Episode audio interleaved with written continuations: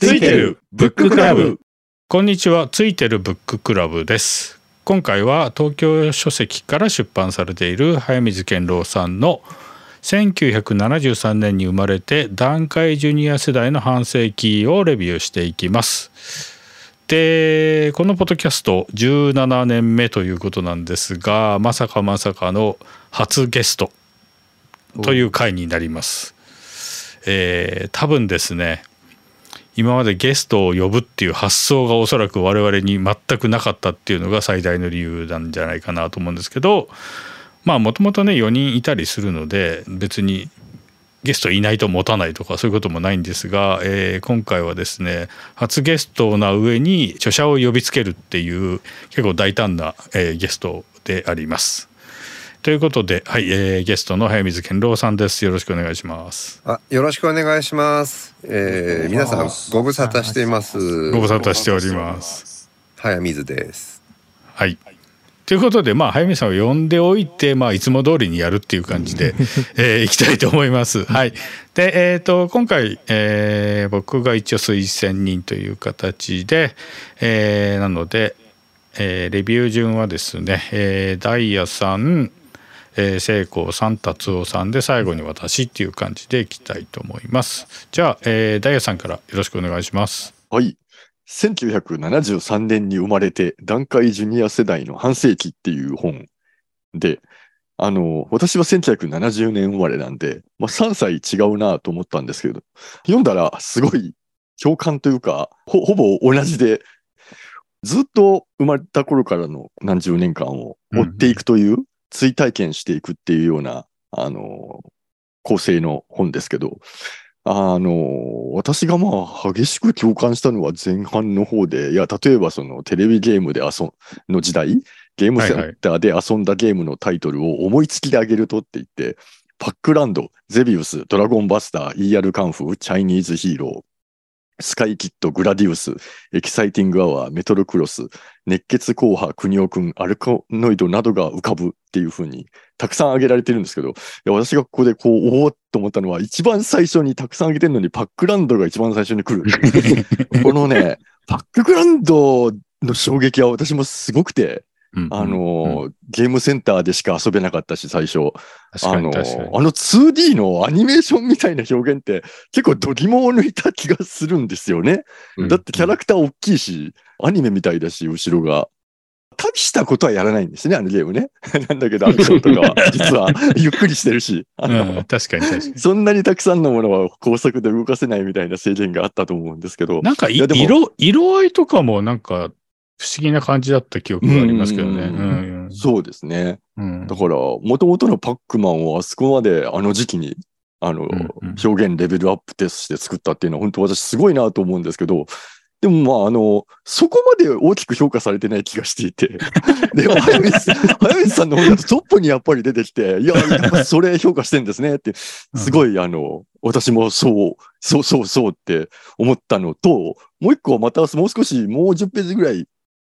進んだ先に、またゲームの話ばっかりで恐縮なんですけど、あの、すゲームの話の最初がパソコン、ホビーパソコンのゲーム。うん。最初がうん1984年に発売されたザ・ブラック・オニキスはって言って、ブラックよりも前に、そのまずブラック・オニキスの話をして、で、しかもそれが半ページにわたっていて、で、あの、色一回ずつを元に行って、そんな、すごいディティール、あの、当時を生きてなければ何の話か全くわからない、そのディティールをあえて投入してきて、長々と語るっていうね、なんかそこがとても共感しました。うん。はい。なので、あと、まあその百貨店のマイカン、マイコン売り場あで、あの、うん。マニアが、の交流の場になっていたってはいいうはいのも。私もあの、そうで、私の場合大英だったんですけど、近所の大英のパソコン売り場に、はなんか一日中いて、あの、なぜかあんま怒られなかったので、そこでベーシックとか、わかかるあの、勉強してたっていうのが。怒られなかったですよね、あの頃ね。そうですね。うんうん。僕はね、近所の佐藤無線に入り浸ってたんですけど、うん、そうそ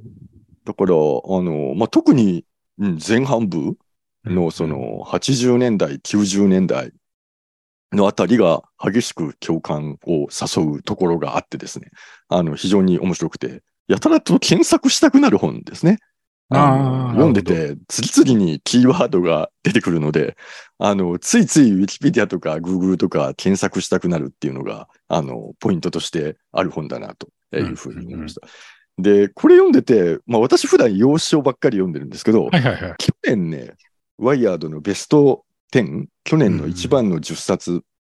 の中に選んだ本に、ザ・ナインティーズっていうのがあるんですよ。90年代っていう本が。で、それはあの、チャック・クラスターマンっていう向こうの音楽評論家、ロックの評論家が90年代を、あの、まさに同じように追短期するような形で、あの、書いた本があって、いや、それをすごい思い出してですね。これもまさに同じ、その、いわゆる X 世代、えーのことを書いた本で、まあ、X 世代の人が。で、やっぱまあ向こうでも、あの、この X 世代っていうのは、あの、人数が少なくて力がない世代 なんですよね。まあ、もともとの定義がね、日本でもそうなっちゃいましたけど、だから、あの、いや、同じような立場から、その、少少数、数的には少数派なんだけど、でも俺の時代っていうのをね、熱く語る本が、その 90s っていうのがあって、あの、それをすごい彷彿とさせて、非常に面白い本でした。はい。そ、そんな感じですね。はい、はい、ありがとうございます。いいですか？はいはい、どうぞ。はい。あのーいくつか非常に僕もあのそこ触れていただくのは本当嬉しいところをいくつも拾っていただいてまずは検索したって話ですけどまずねこの本一切の注釈ないんですよ。ですよね。うん。でそれは本当にねあの僕が6年ぶりの本なんですけど前に書いた時の本の書き方と全然変わったっていうのはやっぱりそのネットで調べればいいじゃんっていうこれお バラク・オバマが自叙伝を出した時にどうせ注釈なんて誰も読まないから俺は書かないっていうことを宣言していてなるほど。それをちょっと真似したんですけどまあ明らかにネットで調べればいいことだしその僕自身はなんかそのそれこそさっき拾っていただいたようなブラックオニキスであるとかパックマンであるパックランドであるとか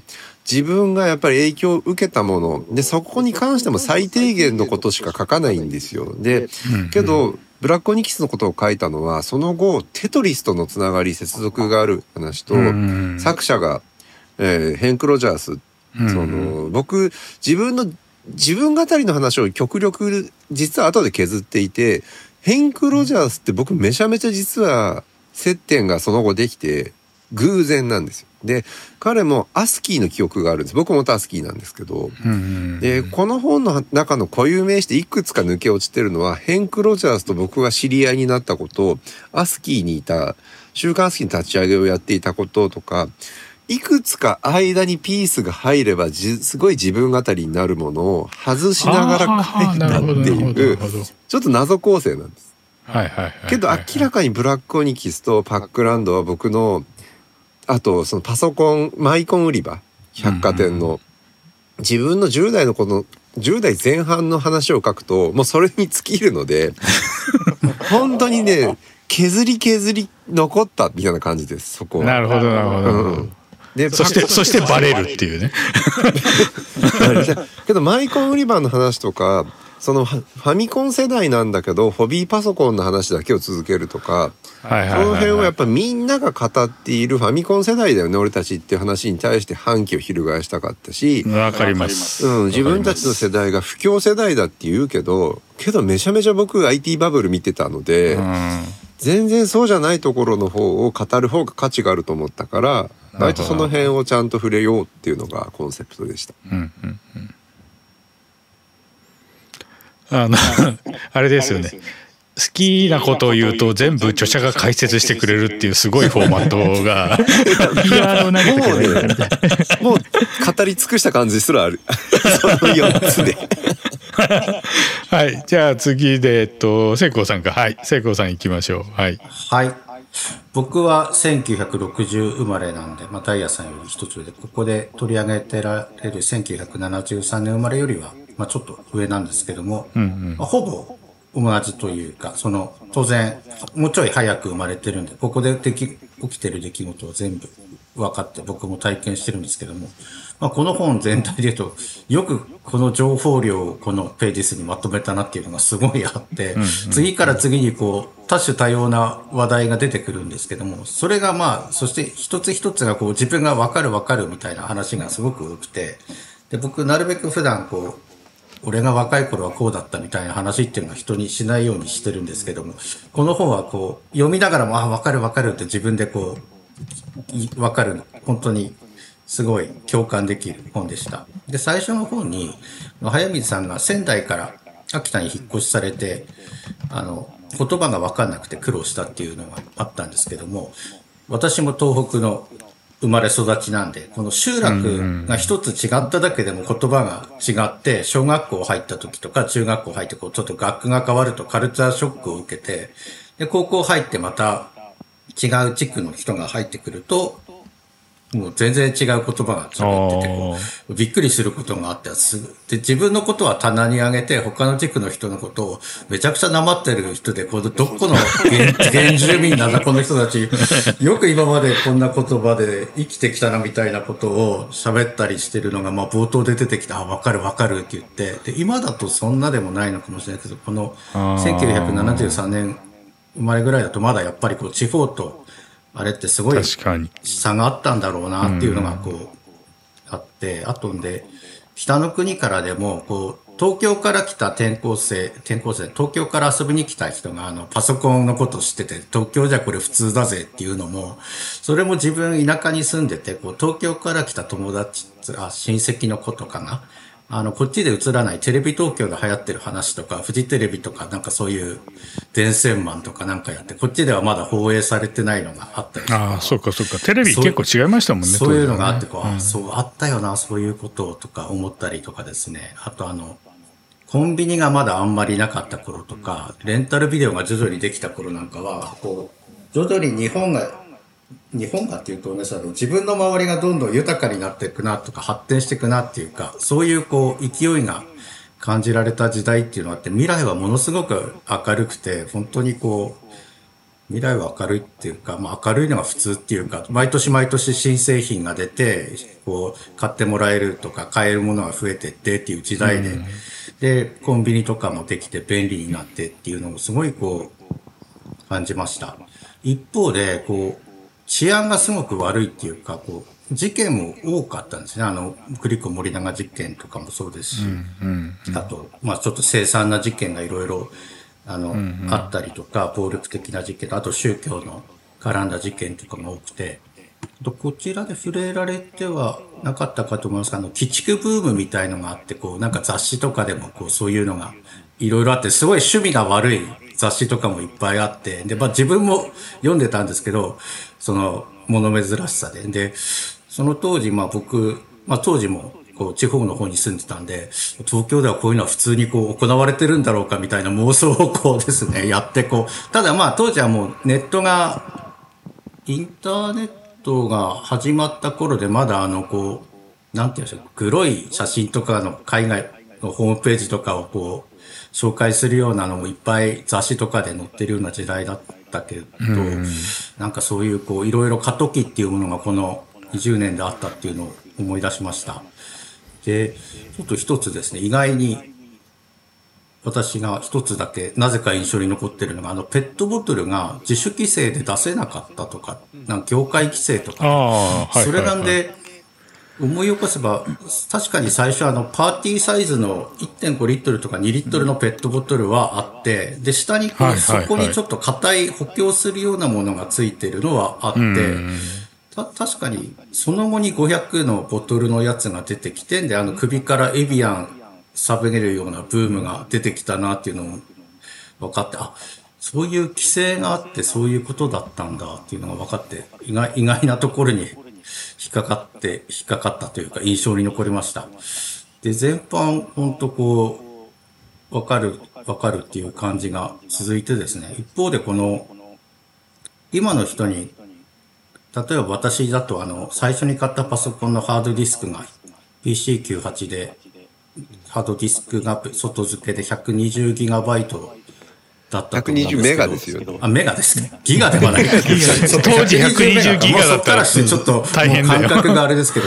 そういうのをこう、自慢げに、俺当時でバイトやって30万で買って、1枚この SD、SD カードじゃない、フロッピーが3.5インチが5インチのやつ買うの悩んだとか、フロッピーね、そういうことはあんまり人に喜んで喋るような人にはなりたくなくて、この本の中でこっそり、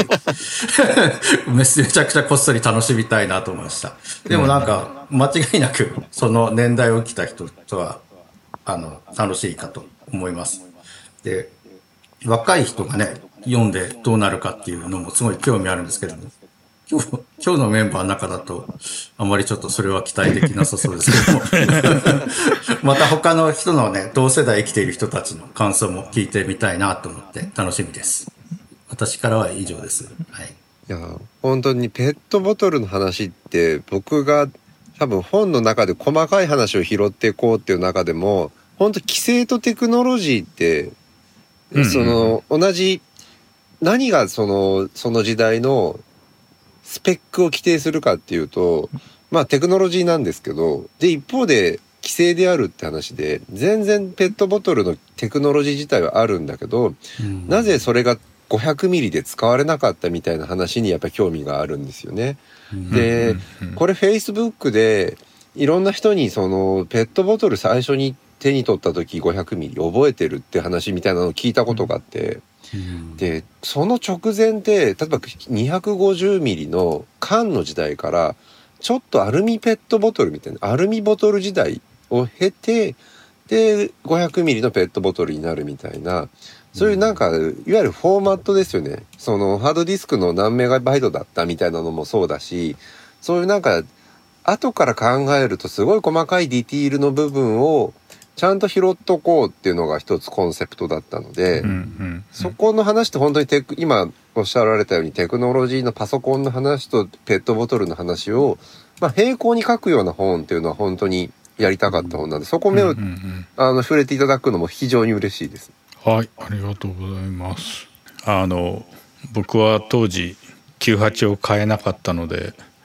聖光さんは富豪だなと今30万この中にも書いてたフェローの時代ですから、ちょっと安い、安い。はいはいはいわかりました。はいじゃあ次達夫さんよろしくお願いしあはいます。達夫ですそうですねあの僕は1972年生まれなのでまあ1年差なんですけども、うんちょっとあのレギュラー4人の中ではあの一番若いとか近いということが判明して、はいはいうん、一番の若造な私ですが。えっとですねこの本を読んでまずまあ率直な感想としてこれはねちょっとやばい本だと。これ何がやばいかっていうとこれはですね段階ジュニア世代にですねなんかこう自分史みたいなのをこう書く気をうっかり引き起こしてしまうのではないかと。自費出版的なね。まあ別にブログで書くてもいいんです、うん、なんかねそういうなんか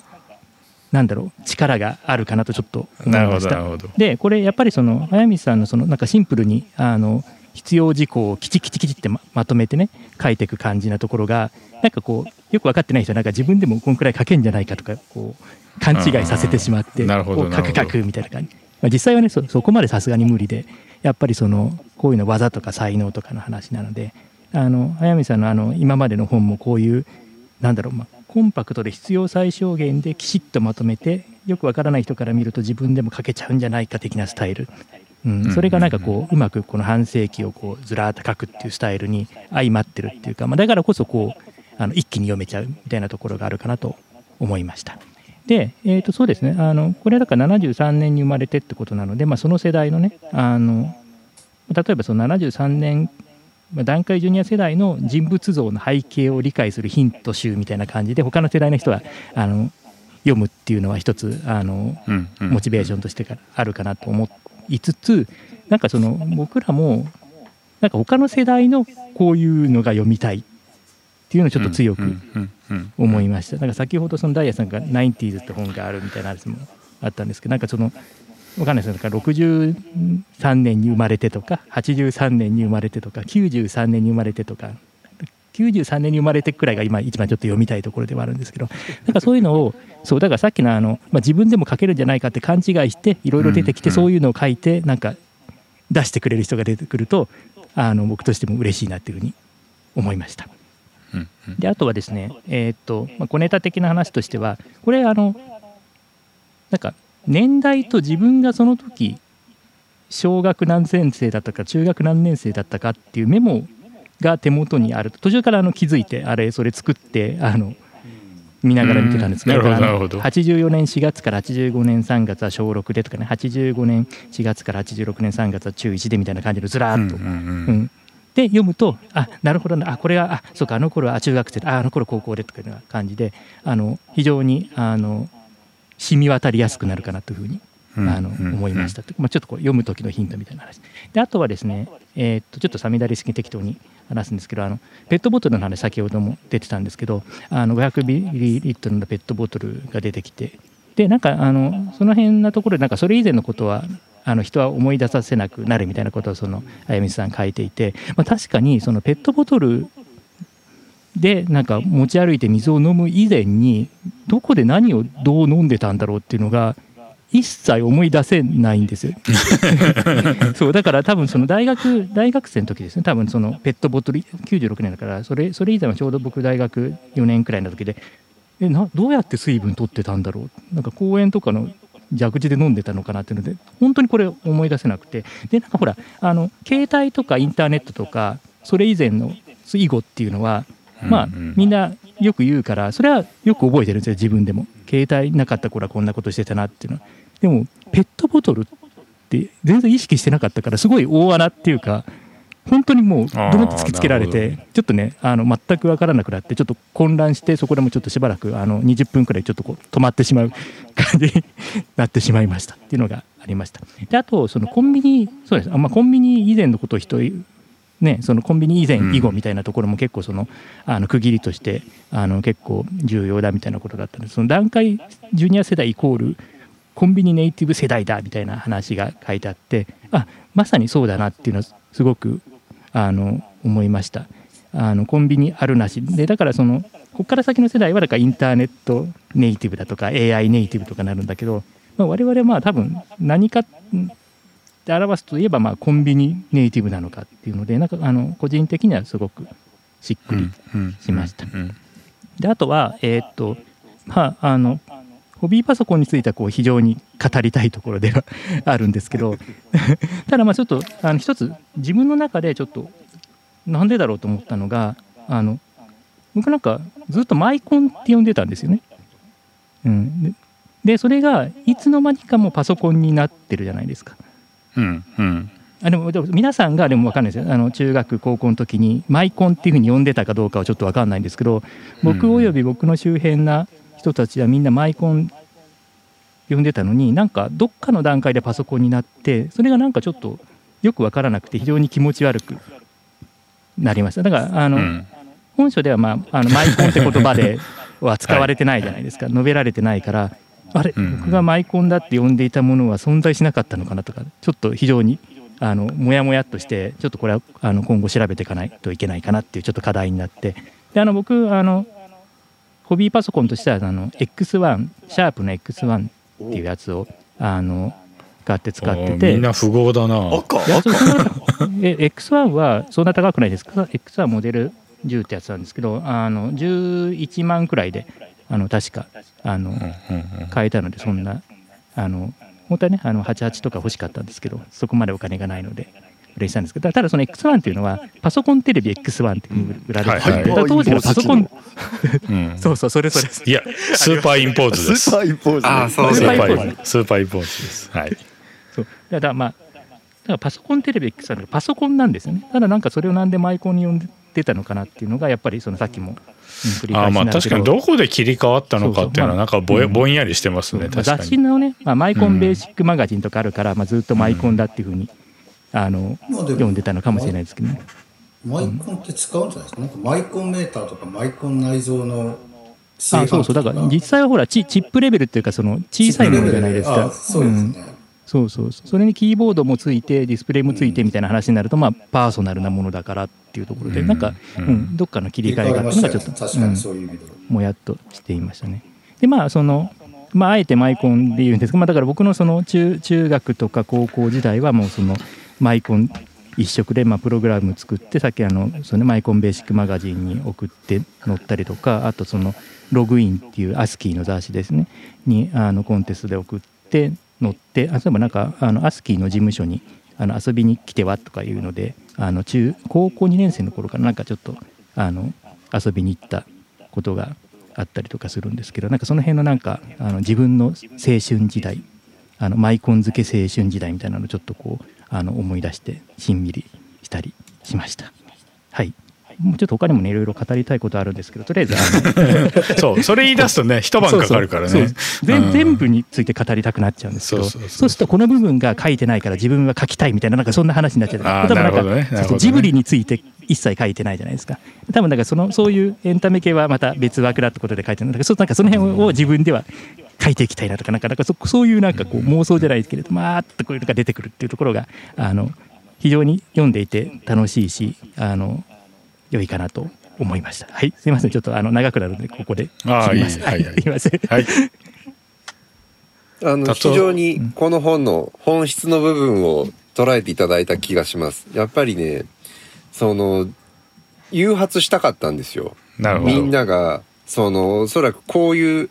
フォーマットを作ることでその自分の自分史語りたくなるっていうのは、うん、まあしめしめっていう感じで、うん、でいや絶対わざとこのことを語ってないなっていうのが見え見えなリアクションでああもう語り語りたくなっちゃうんです。そうあのね自分でもなかなかと書いた後でバッサバサ削ったんですよ。でどこまで書いたか削ったか忘れてるぐらいにあれ俺それ書いたよねってことを多分削ってるんですよ。なるほどで今の視点とおそらくすごい僕が書こうとした時のやっぱり視点をすごいなぞっていただいたというかやっぱ僕もマイコンからパソコンへっていうのはすごい本を書く中で結論至らなかったけどいっぱい手元に資料あります。これやっぱりねあの菅谷充先生がやっぱり結構パソコンコンマイコンって言葉を最初に、まあ、広めた一人なんですよね。でマイコン「こんにちはマイコン」っていう、えまあ、これは僕えっ、と昭和58年だから83年ぐらいまさにマイコンパソコンが混濁してた時期に書かれたガイドで、おそらくねマイコン売り場って売り場の名前の方がマイコンで、でどっちかっていうとなんかみんな日常的に使うのはマイコンっていう言い方が正しくないというか正確性に書くからパソコンにしようっていう言葉をよく言われてた気がする。でパソコンサンデーっていう番組はパソコンだったので混ざってるんですよね。でどっちかっていうとマイコンの方がなんていうんだちょっと最初に参入した人たちの感じがします。なるほど。うん。で後からパソコンってちょっと言い直してパソコンの方が普及していって、うん、けどやっぱマイコンっていう人たち本物だなっていう僕のイメージ。なんかプロっぽい感じがある。プロっぽい。なるほど。こだわりがある人いい言葉ですよね。マイコンってそのパーソナルって意味のマイとマイクロとか、おそらく言葉としては僕マイコンが正解だった気がする。パーソナルよりも私のコンの方がね。うん。二重にかかっていて。そしてあのさっきのそのテクノロジーって普及した瞬間にその前のテクノロジーのことを忘れてしまうっていうのは本当に本質だと思うんですよ、テクノロジー。でそのことについて記したいっていうのが本当に欲求としてはすごく強くて。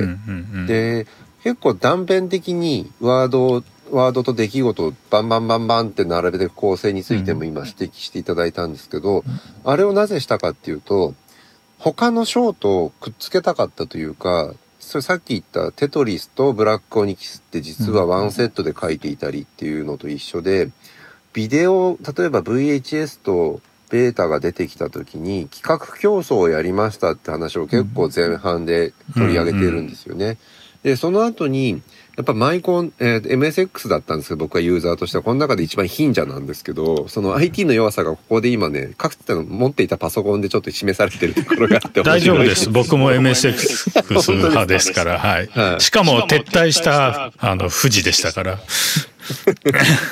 だからその、恨みつらみみたいなものって永遠に引きずる。ってい。う、僕はねそのせいで一時期本当にタモリが嫌いでした。あのいや本当今でも覚えてて FMX はタモリがキャラクターででその最初に売ったやつの時に後からオプションで追加メモリーを出しますっていう話があったんですよ。でその追加メモリーがないと結構いろんなことができないんですよ。ところが富士通は撤退したのでその追加メモリーが発売されなかったんですよ。はい、なので僕はそのその時にぼそのまあもうすぐ解消はされましたけど一時期本当に富士通とタモリがセットで嫌いだった。なるほど 私 FM7 なんですよ。ああふ富豪だ富豪だ。そこまで不合ではない。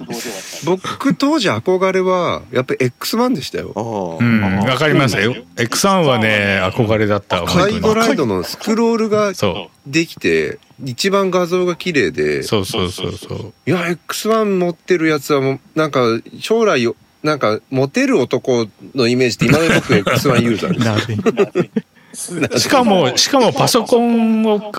なんかコンピューター欲しいんだって言いながらテレビも手に入れられるっていうね。確かに。あそうそう。ありますね。うん。そうそうそうそう。デザインかっこよかったかっこよかったですよ。うん。であれとね NEC のね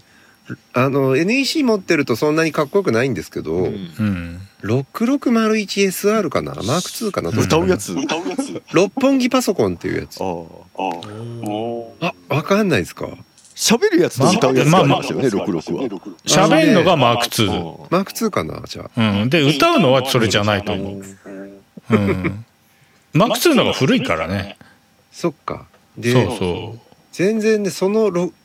今言った六本木パソコンっていうやつだけが全然ブランディングを変えてう。やっぱりちょっとゲームもないんですよあんまり、うん。同じ互換性って意外とないじゃないですか、ない全然なかった。うん。マーク2同じ NEC の中でもなかったしね。でそのね六本木パソコンだけがちょっと浮いていてなんか一時期パソコンがそういうちょっとシティボーイ向けのなんか売り方をしようとしたんですよね、そういうなんか瞑想も NEC っぽくてけどそこ書かなかったのはちょっとねなんかどこまでが懐かしい話で許されるのか、はいはい。なんか決してやりたくなかったのはなんて言うんだ俺たちの世代はこうだったぜっていう若者に対してなんかそのマウンティングするような知識じゃない知識ってなんだろうなと思ってネットで接続されるなんかその関心を引くためのキーワードとうんうんあと組み合わせなんですよね。これとこれに関して、えっ、と、例えば三浦知良事件と現代のインフルエンサーみたいな、ただ単に三浦知良のことが書きたいわけではなくて、今の視点で捉えた時にこういう視点ができるよっていう提示を全部の項目に、まあ全部に入ってないと思うんですけど、入れたかった。うんうんなので、知ってる知ってる知ってるって項目なんだけど、これとこれを結びつけるアイデアは今までなかったよねってことを、うんうん。多分ものすごく本の中でやりたかったので、うんうんそうですねそういうあのなんなんていうのかな俺知っているぜじゃない知識にするためになんかいろいろ工夫しましたうんうんじゃあ俺知ってるぜ知識的なものはどんどん削られちゃったんですね。そうですね。だからうん。自分が知りたいというか今遡った上であ当時ってこうだったんだっていう例えばペットボトルがそれまでなかったんだっていうことを自分に関すごい好奇心が働くわけです。そこで調べたんですよね、あすごい。六本木パソコンはこれあれか。資料が今。そうです。PC6601SR。SR だうんこれですね1984年ミスター PC FM 音源は8オクターブ30和音。プラス PSG8 オクターブ30和音。音声合成スーパーインボーズ。やっぱ映像と音声にクオリティに力を入れたっていうことなるほど。はい、そうなんか新しいその今だから発こことここをつなげて発想として出てくる話そこにすごい気をつけたっていうのと、この視点だったらまあ全然ロス疑惑を知らない人でも まあ興味を持つのであるんじゃないかっていう。確かにそのなんかうん流れが一個一個はバラバラな話なんだけどなんとなく流れが感じられましたね。今見てもやっぱりフルハムロードっていう文字列は本当に怪しいですよね。本当に怪しいの塊だよ。ろね、ああのとあのキーワード、あの部分、怪しいですね、ね。うんそうそうそうそうあの。死体の名前とかね、いろいろ。そうそう、ジェン、ジェンドゥ。うんうんで、結構インターネット上でみんなな、なんていうのかな、トリビアルな知識って、その後も例えばロス疑惑に関してそういうワードって、残る、残り続けるんですよ。うんうんで、逆に、まあ、ディティールって残るところが残るんですよね、インパクトがあると。けど、一番大きいところが、ネットって伝えないところがあって、あの、三浦知良って無実なんですよねっていううんそうそうそうそうそう。実そうは、俺も、僕も人生の中で3回ぐらい、え？ってなるんですよ。そうそうそうそうでんそこ、なんか結構な、なんていうのかな、そのディティール、残るディティールと残らないディティールの部分を、まあ、ロス疑惑に関しては結構なんか長いページを割いているのは、うんうん。僕の関心事として、はいはい。そういうネネットを通すと知識って変化してしまうよねっていうところとつながってます。なるほどなるほど。はいじゃあ最後は私ですねなんか細かい描写は結構ねみんなが喋ったのでえー、どうしようかなうんとまず全全体で言うとまあ他の人も喋ってるように前半はまさに自分が経験してきてるところだっていうのとあと後半の特に3分の1ぐらいになってくるとなんかワンホップもしくは直接知ってる人がバンバン出てくるのでうんこれは言えないんだけどねみたいのが あのいっぱい出てくるみたいのはまあまあ読んでてあったのでであと個人的にが面白かったのはドラマ系で一個なるほどなっていうあ確かにそうだったなと思ったのがあの山口智子がそのキムタクがキムタクを演じてるっていうのとはちょっとまた別の意味で山口智子が代表してる一人の女性像っていうのがあってそれをずっと山口智子は演じ続けていたっていうのはまあ確かにそれはああそうだったなっていう。だからその何かを象徴する時代を象徴してるのかちょっとそこまでははっきり言えないですけど山口智子が誰かを演じてるっていうよりはその何か一つの象徴として山口智子がこうなんていうんですかあのなんかなんかこう、うん、なんて言えばいいのかな。えっ、とうんそこになってる、うんアイコンアイコンっていうのもまた違うんだけど。ロールモデル。うんうんなんか今だとなんだろうな。いやそれこそなんかもうあの AI で入れ替え可能なんじゃないかぐらいの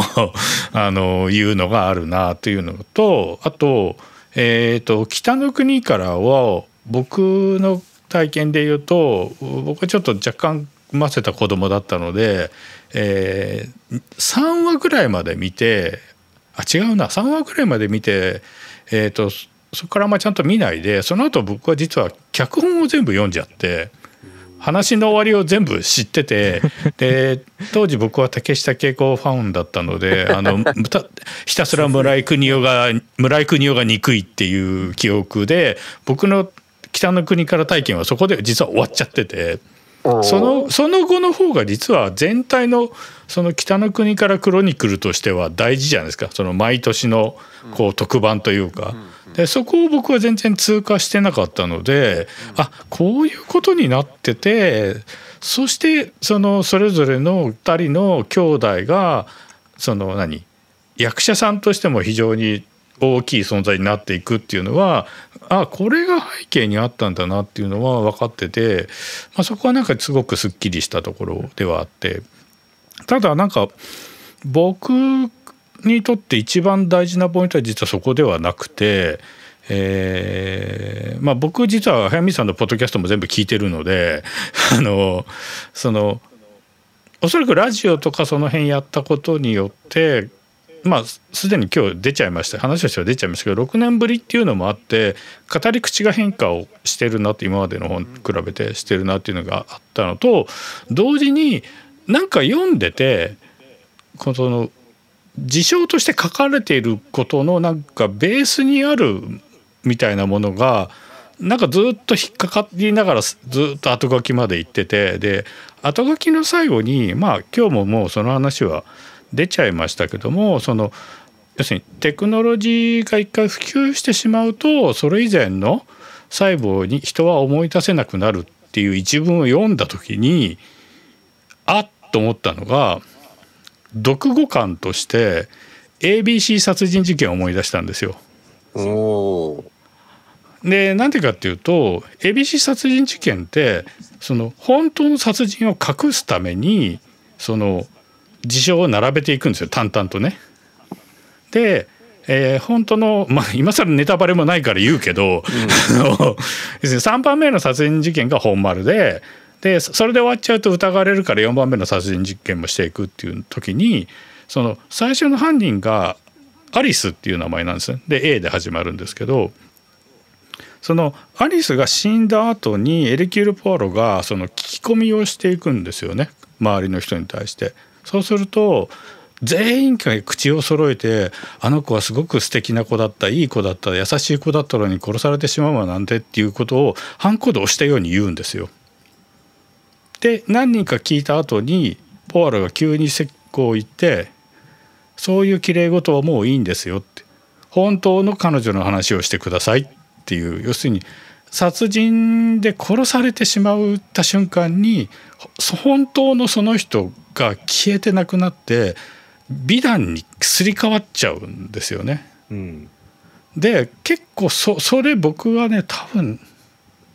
中2か中3ぐらいで多分 ABC 読んでるはずなんですけど結構僕の中でのものの見方の根幹になってるところなんですよ。要するにその何かが起きてしまうと前のことをみんな忘れてきれい事を言いだいや急に言い始めるっていう。でそこはものを見る時に気をつけなきゃいけないよねっていうのが自分のものの見方の結構深いところに実はあってでそれが最後に後書きで僕にとってはネタバレでポンと出てきた瞬間にあだから俺早水さんの本好きなのねっていう オチが謎が僕にとっては謎が解けて非常に心地よかったっていうあの何の話だか分かんなくなってきましたけど。これはね、ABC ではないですけど僕って本当にそれを書いてるところあのすごく強くあったのはなんなんていうのかなえっ、ー、とさっきのテクノロジーって普及した瞬間に前のテクノロジーが忘れられるっていう意味では、結構みんなインターネット大事だよね。Windows95 大事だよねって言った瞬間にその直前にあった企画企画競争とかいや国内のそれこそ PC98 登場した時ってっていうか天下を統一してた頃っていうのはに国産のフォーマットっていうのが世界的に通用ししていたんだけど事実上もう破綻も見えているよっていうような状況に一番大事なキーの時期があったんですよ。Windows 95なんて全く大事じゃないんですよっていう話を したくて。その前にもう結成は決まっているしあそこで、うん、Windows 95っていうなんていうのかな、上っぺらの OS よりも、その一段奥の段階で勝負が決まっていたとか、はいはいはいはい、98ってフォーマット最後ゲームフォーマットとして残ったけど、それは Windows95 では全然引き継げなかったとか、うん、全然直前にあったことを語りたいですよね。うん、で、そこが、けど、多分この本を読んで、え、Windows95 の話がないじゃんとか、インターネット登場の話がないじゃんってなってしまってるのは、そういう意図なんですよっていう、今、久井さんが言ったような、もっと僕はこっちの方が大事だって自分の歴史観みたいなものを通すっていうことをやりました。うん、そうそう。だからそれが、その、なんていうか、その、それを書いたものをポンと投げられた側からすると、その、そのなんていうのかその謎をこう紐解いていくっていうかで最後にそのなぜそうであるかの意図が後書きでポンと提示されてあのなんか犯人はお前だみたいな あの推理小説で言うと犯人はお前だみたいな感じの読後感になんかすごくつながったかなでだだからやっぱオリエント急行じゃなくて ABC なのはその。オリエント急行はまあ全部って話になっちゃうからそうじゃなくて一個一個事象があってでそれにはそれぞれの事情があってでもう実はそれを仕組んだやつがいてみたいなところのなんかこう積み上げていく感じが非常にやっぱ ABC っぽかったなというのがあります。はい、まさか読み始めた時にはそういう読後感になると僕は全く思ってなかったんですけど、はい、そこがそう面白かったなっていう。結構読後感って僕この本は微妙だと思うんですよ。あのね、みんなね結論とか別にないし、そうそう結論ないですよね。うんこの世代はうんこうだっていうことを一切じ僕がけなんかその下さないんですよ。うんそういう意味ではポアロではない Y の悲劇。うん、なるほどね。はいはいはい。えここまで来て犯人誰か言わないの？みたいな。めちゃめちゃ抜抜け落ちてるところがあって。うんだから抜け落ちているまま見読んでしまうと自分で書いた自分ですらポカーンとするだろうなっていう気はするんです。ただ並べたかった並んだもの自体の関係性は結構パンパンパンと簡潔に切りながら書いていたけどこことここはついで書いていますよ。それこそあのまあ読めば例えばあこれはついで書いたなっていうのは例えばライブドア事件の堀江門と、えーその時起こっていた、えー、と連続幼児えーとあれはかなんだっけ秋田で起こった事件ですけど自分の子供を殺しちゃった事件、で同時代に起こってまあその2つって当時全く比較されなかったんですようね。んうん。で今僕が遡ってみたらえ同じ時期だし、うん同じほぼ同じ年齢の犯犯人というか、まあ、捕まったけどこれが時代の転機だったなみたいなことをなんかそこなんか全部そういう形でいろんなものを並べているんです。であんまり並べすぎると、犯人が分かっちゃう ABC 殺人事件じゃないけど、うんこの殺人とこの殺人全く関係ないことをアピールしてしまうと作家と作者としてはそのネタバラシになるので、うん。いろいろだってそこがなんかあーあーと思ったのが例えばそのライブドアの話をしてアップルの話をするじゃないですか。で iPad のあ iPod の話もするけど、そのライブドアの時のその織山に買われる前の社長と iPad, iPod の時の社長って同じ人じゃないですか。そうなのか。うん、崎戸さんって同じ人なんですけど。そうそう。でなんかこれはわざと書いてないのか知らないのかどっちなんだろうって思いながら。そうそうそうそうそう。そう。だから実は崎戸さんは2回ぐらい実はそこに歴史に名を残してるんだけど結構触れられない人でもあるので。ああなるほど。面そう。そうそうそうそう。そういうのもあるし、はい、あとなんかもう本当後半になればなるほど僕はあのうんそれ以上は言えないっていう内容がそれは多くて例えばどこなんだろう。もうどこかも言いにくいみたいなやつですね。はいはい。それはまああの直で会った時にお話しします。ちょっとなんか会う機会作作りましょうちょっとね。はいはいぜひぜ全ひはい。皆さんもお会いしてない。はい。ということで感想を著者にぶつけて、えーそれを解説してもらうっていう構成は、とりあえず面白いけどあのこれはありなのかみたいな のもありながら、えー、とでもまあ個人的には非常に面白かったですけど早水さんはどうでした？いやあのね本当に僕が多分一番書きたかったことって、うんうん。その自分が10代のこ頃のコンピューターの話とか、はいはい。本当にその頃の話なのでその読者想定して書いてるとしたらこの話は細かすぎるかもしれないなと思って書いてるわけですうよ。んなるでマイコン・オリバーの話って本当はあの20倍ぐらいあってあのパソマイコン・オリバー百貨店のマイコン・オリバー僕は本当にねな西部秋田なんですけど当時小学校の5年生の時ってうんうん。西部えっ、と電気屋2軒で、もう一機イトーヨーカドーか4軒ぐらい本当はしごしていて日曜日とかって全部それを回ってでいろんなお兄さんたちがちょっとそれこそ45歳ぐらい年上のお兄さんたちが、うんうん。そこに入れたり自分で作ったりしたプログラムとかを、まあ、話を聞いたり、まあ、そのままプレイさせてもらったりとかっていうところをやってた子供なのでその自分の本当ディティールの自分のえっ、となんていう子供時代の話を書き始めると本当その話をなんて調べて今そういうところ出身の人たちの話をいっぱい探したりしてけどこれ書きすぎてもちょっとついてこれないだろうなって話なので。その今日の皆さんのあこの話はここで俺がどんなに細かい話をしたところで俺よりも詳しい人たち。っていうそういう読者じゃないんですけど 一番その届いてほしい人たちしかいない場っていうのはめちゃめちゃ今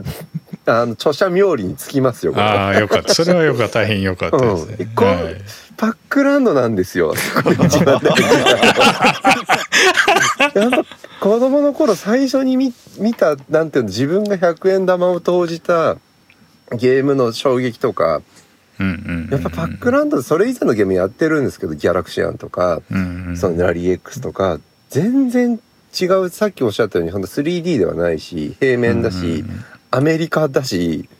そうそうそうアメリカ感ね。疑似アメリカなんですよ。そうそうそう。うん。であそこに消火器が置かれていて消火器の上を帽子をかぶったパックマンがと飛び越えていくみたいな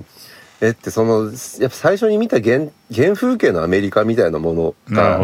アメリカじゃなかった日本だったみたいなことも含めて自分の原体験全部パックランドに入っていて、なるほどね、うん、で他に並べたゲームもそのレベルでみんな衝撃を受けてるんですよ。うんうん。なのであそこの流れは結構 橋本さんにいきなりカンパされた感じであそこちょっと異様なんです。あそこの並びは普通僕の思いが入り込みすぎているんですよ。あれだけ別に、うん、他のことはさらっと書いてるのに自分のことではなくあそこだけなぜその並びだっていうところをいきなり読まれてちょっと今日その時点で面白くなっちゃいました。そこで僕のパソコンが熱暴走して落ちるぐらいのレベルで そうそうあそこねなんで1個目がバックランドなんだろうと思いましたよね。ゼビウスとかの後回しにされてるっていうのがさ普通ゼビウスですよね。普通ゼビウスだろうみたいなね。